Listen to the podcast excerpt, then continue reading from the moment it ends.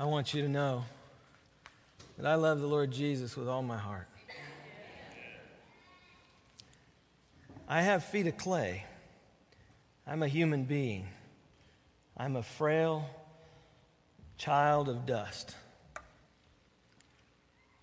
And as we seek God together, I'm of the mind of a saint that has gone on before us, uh, Adoniram Judson. You know, when his wife told him that uh, a newspaper article likened him to some of the apostles, this is what he said. He says, I don't want to be like Paul or any mere man. I want to be like Christ. I want to follow him only, copy his teachings, drink in his spirit, and place my feet in his footprints. Oh, to be more like Jesus Christ. You know, we've been talking, and if you're visiting with us or a guest today, we, uh, we've been in the second chapter of Galatians for the last several weeks, and so we're going to finish up in, in Galatians 2 today. Um, and when we talk about justification, I know it's a big word, and when we talk about justification, we're, we're talking about being declared righteous before Almighty God. So that on that day when we stand before Him, we are declared righteous because we have put our faith and our trust in Jesus Christ and His sacrifice alone. We have, we have believed Him that He is the Son of God, that He came and He died for us, and we've, we've trusted in, in that. We've, we've accepted that.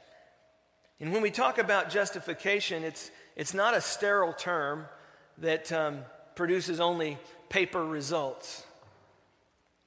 And really, these other messages that we've had in Galatians 2 are leading up to this one. And this, this really is the essence of what, uh, when we talk about the heart of the gospel, the heart of the gospel, that's what we're sharing today. And it's this sweet fruit of justification, of being declared righteous before Almighty God. You know, Charles Spurgeon, he, he warned, he said, There is no repentance where a man can talk lightly of sin much less where he can speak tenderly and lovingly of it. Vance Havner said this He said, A wife who is 85% faithful to her husband is not faithful at all. And he also added, There is no such thing as part time loyalty to Jesus Christ. But oh, that's how our world thinks. I'm going to put on my glad rags and I'm going to go to church. And then when I take those off when I get home, I'm going to live however I want. But listen to what Paul says in Galatians 2, beginning in verse 20. He says, For I have been crucified with Christ. It is no longer I who live, but Christ lives in me. And the life which I now live in the flesh, I live by faith in the Son of God who loved me and gave himself for me. He says, I do not nullify the grace of God. For if righteousness comes through the law, then Christ died needlessly. Huge statement. See, in our justification, we have life. The fact that we are justified before Christ that he has declared us righteous because of our faith in Jesus Christ. You see, saving faith expresses itself in obedience. Saving faith expresses itself in obedience. It's a faith, it is faith in action. It's not just a mental assent, it is trusting our Lord Jesus Christ as the person who died in my place in your place and turning from our sin and unbelief in order to follow him. We do, a, we do a 180, we come about face, and we go this way to follow him in obedience. Folks, that's what saving faith does for us. It transforms us. See, it is a commitment that begins in simple faith and continues throughout your entire life. You know, I accepted Jesus Christ as my Savior when I was seven years old. I'm 52. I've had a long time to work on my theology. I don't expect children to have my understanding of what I know about Jesus Christ and what I know about God at their age when I've spent half of my life studying. See, justification is when we are declared righteous because we accept Christ as our Savior. Sanctification is that process of building in the holiness over time.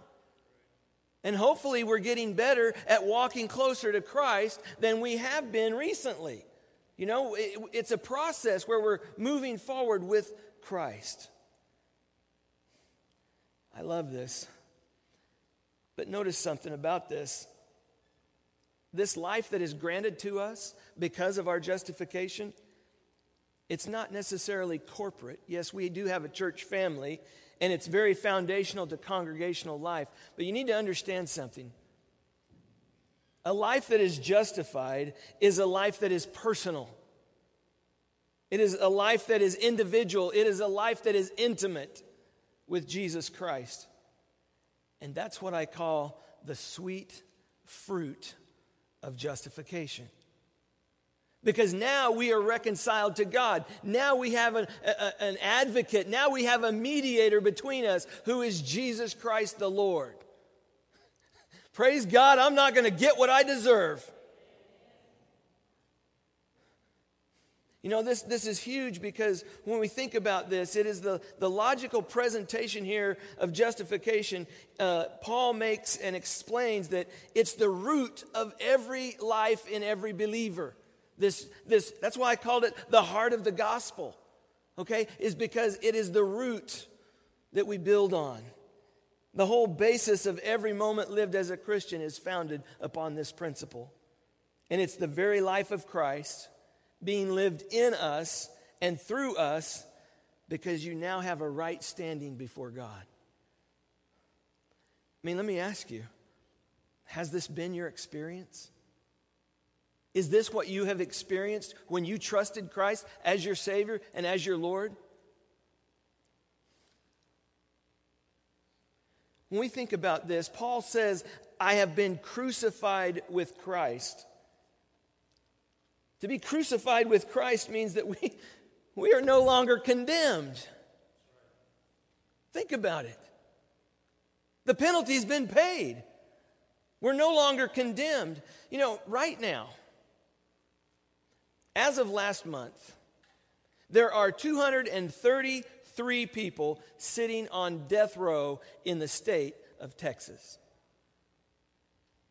That's 233 people who have been condemned to die for their crimes that they have committed.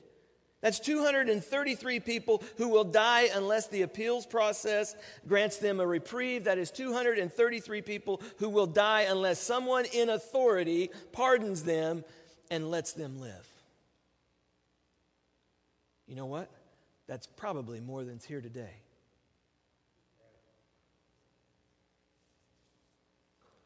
But listen, we were sitting on death row.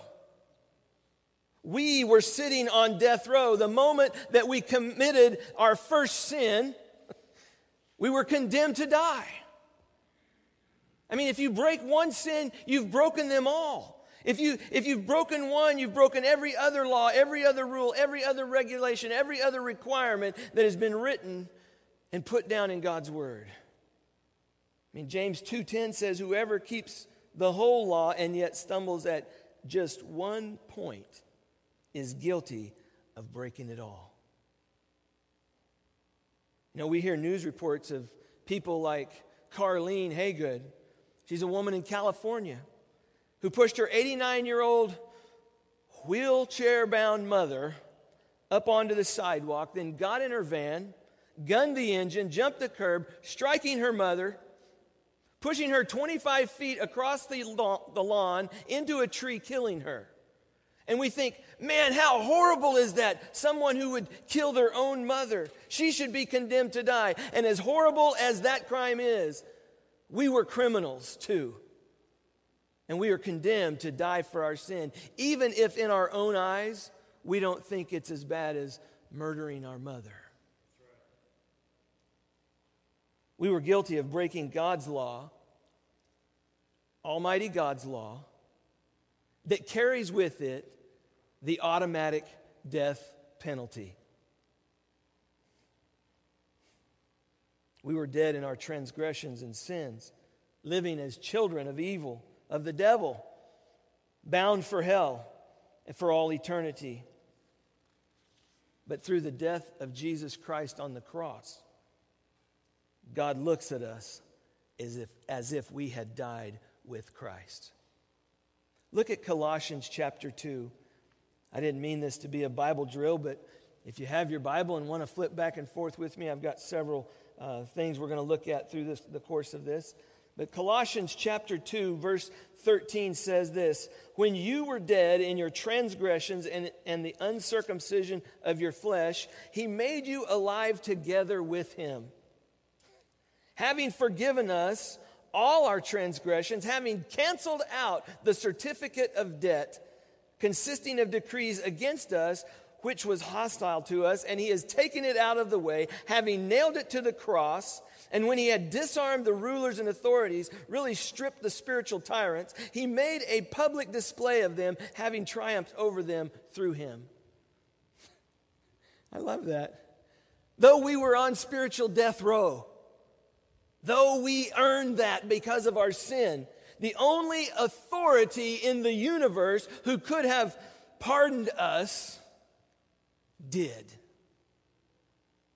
through sending his son to die on our behalf, yours and mine. I mean, he forgave all our sins. That's a lot. That's a lot. He forgave all of our sins. He canceled the record that contained the charges against us. He destroyed the record by having it nailed to the cross. He gave us victory. We're off death row. And we're no longer condemned. We've been pardoned. I mean, somebody say, Hallelujah. Hallelujah. We've been pardoned.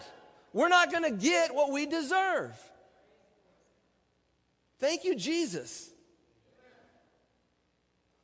I mean, to be crucified with Christ means that we are now free to live for Him. We're no longer condemned, but now we are free to live for Him. I mean, a person who's been pardoned and taken off death row would never want to go back there. They would not want to lose the freedom eh, that has been granted to them, but they would want to be transformed so they could live a useful life, and they would want to show their gratitude to the one who had pardoned them. See, the, the best news for, for all of us is we cannot lose the salvation that's been given to us as a gift because, after all, we couldn't do anything to get ourselves off of death row. God's the one who saved us. He's the one who set us free. It was God who canceled the record of our sin. It was God who will keep us saved and free for all eternity. He is the one who does the saving and the keeping. See, it's all about Him. It's not about what you do, it's not about how you earn anything. It's about accepting Jesus, the sacrifice for your sin, and making him your Lord and Savior. That's what it's all about. See, being crucified with Christ means that we are now free to live for him. Dr. John MacArthur, he said this he said, The surpassing motive, the highest motive for all spiritual devotion and obedience is gratitude to the sovereign and gracious Lord. When you've been forgiven much, you're going to be very thankful. You're going to be filled with gratitude for the one who took you off of death row, knowing the punishment that you were going to receive. Since we can never go back on death row, we should have a deep desire to live a transformed life one that's different from what it was before. And the desire to live for Him comes from our tremendous gratitude for what He has done in pardoning us and giving us our freedom. You see, to live for Christ, in order for us to live for Christ, we must daily die in order to live. I mean, we must regularly crucify the sinful desires that keep us from following Him. And they're out there, they're all around us. I mean, Luke chapter 9, verse 23, Jesus said this way this He said, If anyone wishes to come after me, he must deny himself, take up his cross daily, and follow me. For whoever wishes to save his life will lose it. But whoever loses his life for my sake, he is the one who will save it. We have a problem with that. He's saying, Follow me, deny yourself, crucify the flesh, follow me. See, we must daily crucify our own pride. Oh, and we are a proud bunch. We have so much pride. We think we know better than God. We think we can live however we want. We think we don't have to be accountable. We have so much pride. We have to daily deny that and crucify the flesh. We have to daily crucify our own agendas, our own lust, our unrighteous anger, our unforgiving spirit. We have to daily crucify our gossiping mouths. We have to daily crucify our greed. We have to daily crucify our pursuit of the world's happiness and our sinful nature. We have to daily crucify our sinful nature that keeps wanting to come back. What does Romans 6 say? Romans 6, beginning in verse 11, says, Even so, consider yourselves to be dead to sin, but alive to God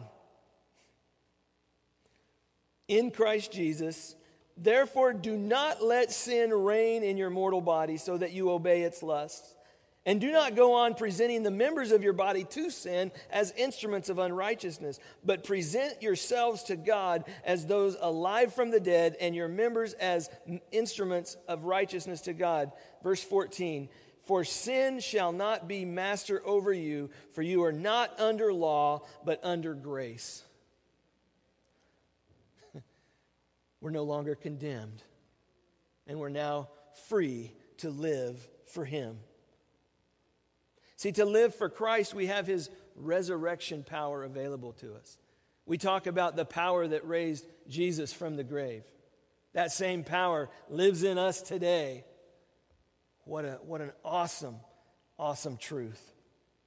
I mean, think about this God doesn't save us, He doesn't pardon, pardon us, He doesn't set us free so that He can say, Now, Ridge, you go do the best you can with what you got to work with. That's not how it works. He doesn't set us free so that we can do the best on our own power and our own strength. He doesn't turn us loose and say, You're on your own. He doesn't free us so that we can just go do whatever we need to do. He frees us so that we can live for Him, so that His power can flow through us. That's why He frees us. It's ridiculous for us to think that we can do things on our own.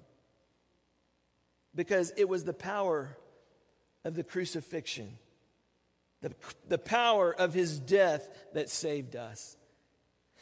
And it's the power of his resurrection that enables us to live for him now. I mean, Ephesians chapter 1, verse 19 says, And what is the surpassing greatness of his power towards us who believe? These are in accordance with the workings of the strength of his might, which he brought about in Christ when he raised him from the dead and seated him in his right hand in the heavenly places.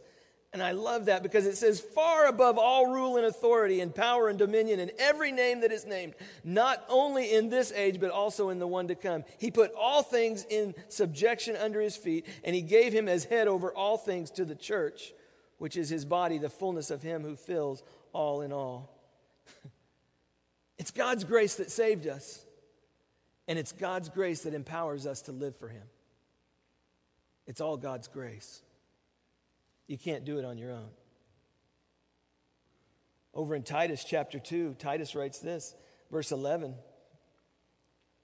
me Paul writes this to Titus. He says in, in verse 11, For the grace of God has appeared, bringing salvation to all men, instructing us to deny ungodliness and worldly desires and to live sensibly, righteously, and godly in the present age. God's the one who gives us the grace to live for Him. You know, probably the greatest confession we could ever make is I've been crucified with Christ. I've been crucified with Christ. It's no longer Ridge who lives, but it's Christ who lives in me. I mean, look here the most natural instinct, our most natural instinct, our strongest desire, the basic fabric of human existence is the will to survive. The will to survive. But you need to know something. I don't have to survive.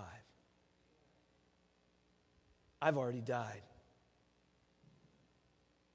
I love this because as Christians, we're supposed to have been crucified with Christ and now living our lives in and for Him. But this is in conflict with the way most of us deal with our life on everyday basis. Listen, the desire to survive, I know this is cutting real close to the corn, but the desire to survive keeps us at a mediocre level. Mediocre means average, it means un- unexceptional, it means ordinary, it means second rate. Because of our desire to survive, it keeps us at a mediocre level because we won't step out on faith when God leads us to do something because we think we have to survive. But if we've already died to self, we will take that risk because God is leading us. We live our life in and through Him. Not, I don't have to survive. If He takes me home tomorrow, His church will continue to move forward. I look at this and I think, you know what? It causes us, our desire to survive keeps us at a mediocre level. You know what mediocre is? It's the opposite of excellent. The antonym to mediocre in the thesaurus is excellent. See, our desire to survive also eats away at our convictions. And we are willing to compromise.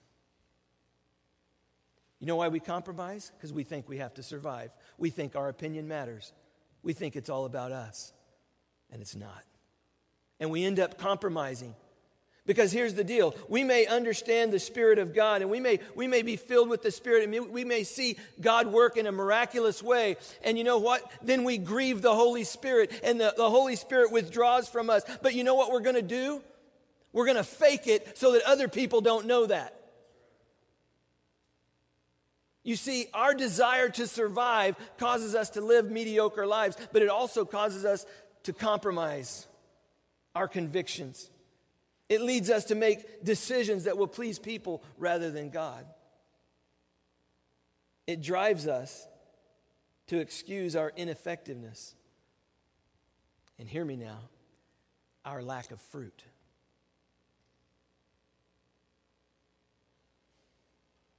It also robs us of the freedom and joy that are found in Christ, and it hinders us from complete obedience to God. I'm crucified with Christ. It is no longer I who live, but Christ lives in me. I mean, how crucified are you? How crucified am I? How crucified are you? Can we say that? Can we say with the Apostle Paul, I've been crucified with Christ? It's no longer Ridge who lives, but Christ lives in me? See, Jesus is not just part of my life, Jesus is my life. There's a big difference there. Paul wrote it this way in Philippians. He said, For me to live is Christ, but to die is gain. I mean, why is Jesus so precious to me? Well, he rescued me from Satan's kingdom. and He placed me in God's kingdom. He purchased my freedom and forgave all my sin. Jesus Christ is supreme over all of creation. He's supreme over that. He created everything and He holds it all together. And Jesus Christ is the head of the church. Why is He precious to me? Because of all the above. But how does that view of Jesus affect my life? How does that view affect what I do every day? it causes me to be full of joy. Even when things are tough. I may not be the happiest person, but I have joy in my heart because I know that my Redeemer lives. You know, it causes me to pray instead of worrying or fretting when things come up. It causes me to change my thought patterns. I can't dwell on the things I used to dwell on because mostly they don't please God. But it changes my thought patterns. But this view also causes me to draw strength, which Christ provides. There's a deep, deep well there. And I go back to the well when there's a need in my life.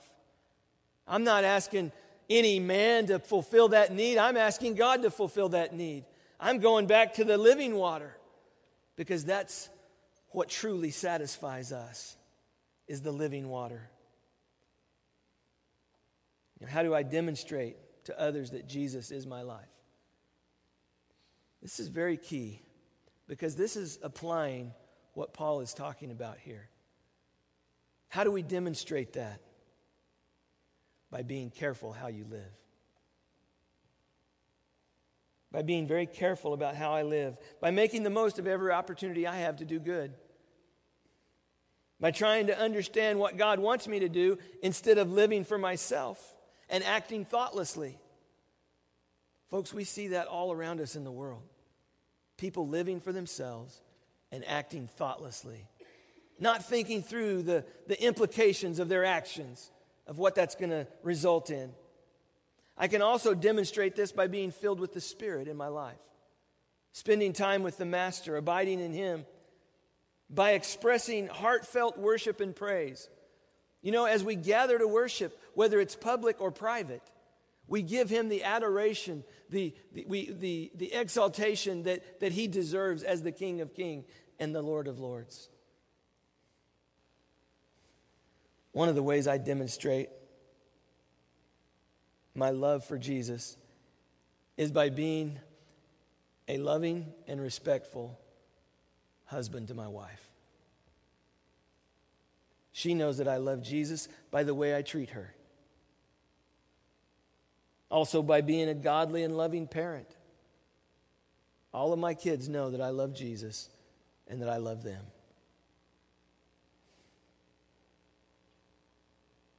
I also demonstrate this to others by doing my work with excellence and enthusiasm. This is what God has brought us to. He has, he has partnered us all together in this family. What a joy it is to work beside you all and to walk the journey with you. And thank you for walking the journey with us. But how crucified are we? Let me boil this down. I'm almost done. The reality of what Jesus Christ accomplished for us at the cross must become a reality in our lives every single day. The fact that Jesus Christ pardoned us with his sacrifice needs to be a reality that we see in our lives every day for other people. I mean, this is the heart of the gospel. Love God and love others. Love your neighbor as yourself. See, our union with Christ is something that can be seen because a justified sinner will live a transformed life. They will be different. There will be something different about them. But you see, Christ lives in you. Understanding the work of Christ increases our capacity to apply truth to our daily life. I mean, the world, they don't want to hear the truth. They don't want to know that they're a sinner and they're going to hell. They don't want to know the truth that Jesus Christ came and died for them. That he can actually, they can actually be part of this exchanged life, his life for yours. I love this verse because in this verse, Paul uses the present condition and he uses the word now. And the life which I now live emphasizes the present reality of our condition in Christ. That it's not pie in the sky, it's not something coming later, it's here and it's now. I love that. I mean, we're dependent on Christ for everything. And the Christian life is life, is, is, is a faith life from start to finish. Out of death comes life, but it's not our life. it's the life of Jesus Christ being lived in us. That's what Paul meant when he said, For me to live is Christ. How crucified are you? Can you say that? I got an object lesson. I'm going to pull it out of my pocket here. It's a glove, it's an old glove. And you know what? This glove won't do anything on its own. It's dead. There's no life in it. It's nothing is going to happen. Jesus said, I am the vine, you are the branches. If a man abides in me and I in him, he will bear much fruit. For apart from me, you can do nothing. If you want to know why God's not doing anything in your life, maybe it's because you're dead. Here's the problem a glove cannot do anything by itself, it needs a hand to fill it. And when the glove has a hand inside, it's enabled to do a lot of things productive things, bearing much fruit. But without the hand inside, the glove is dead. And that's just like our spiritual life. Without the life of Christ empowering us, we can do nothing apart from Him. As long as we remain in Him and He in us, then we will bear much fruit. But apart from Him, we can do nothing. See, life in Christ is that sweet fruit of justification being declared righteous before Almighty God.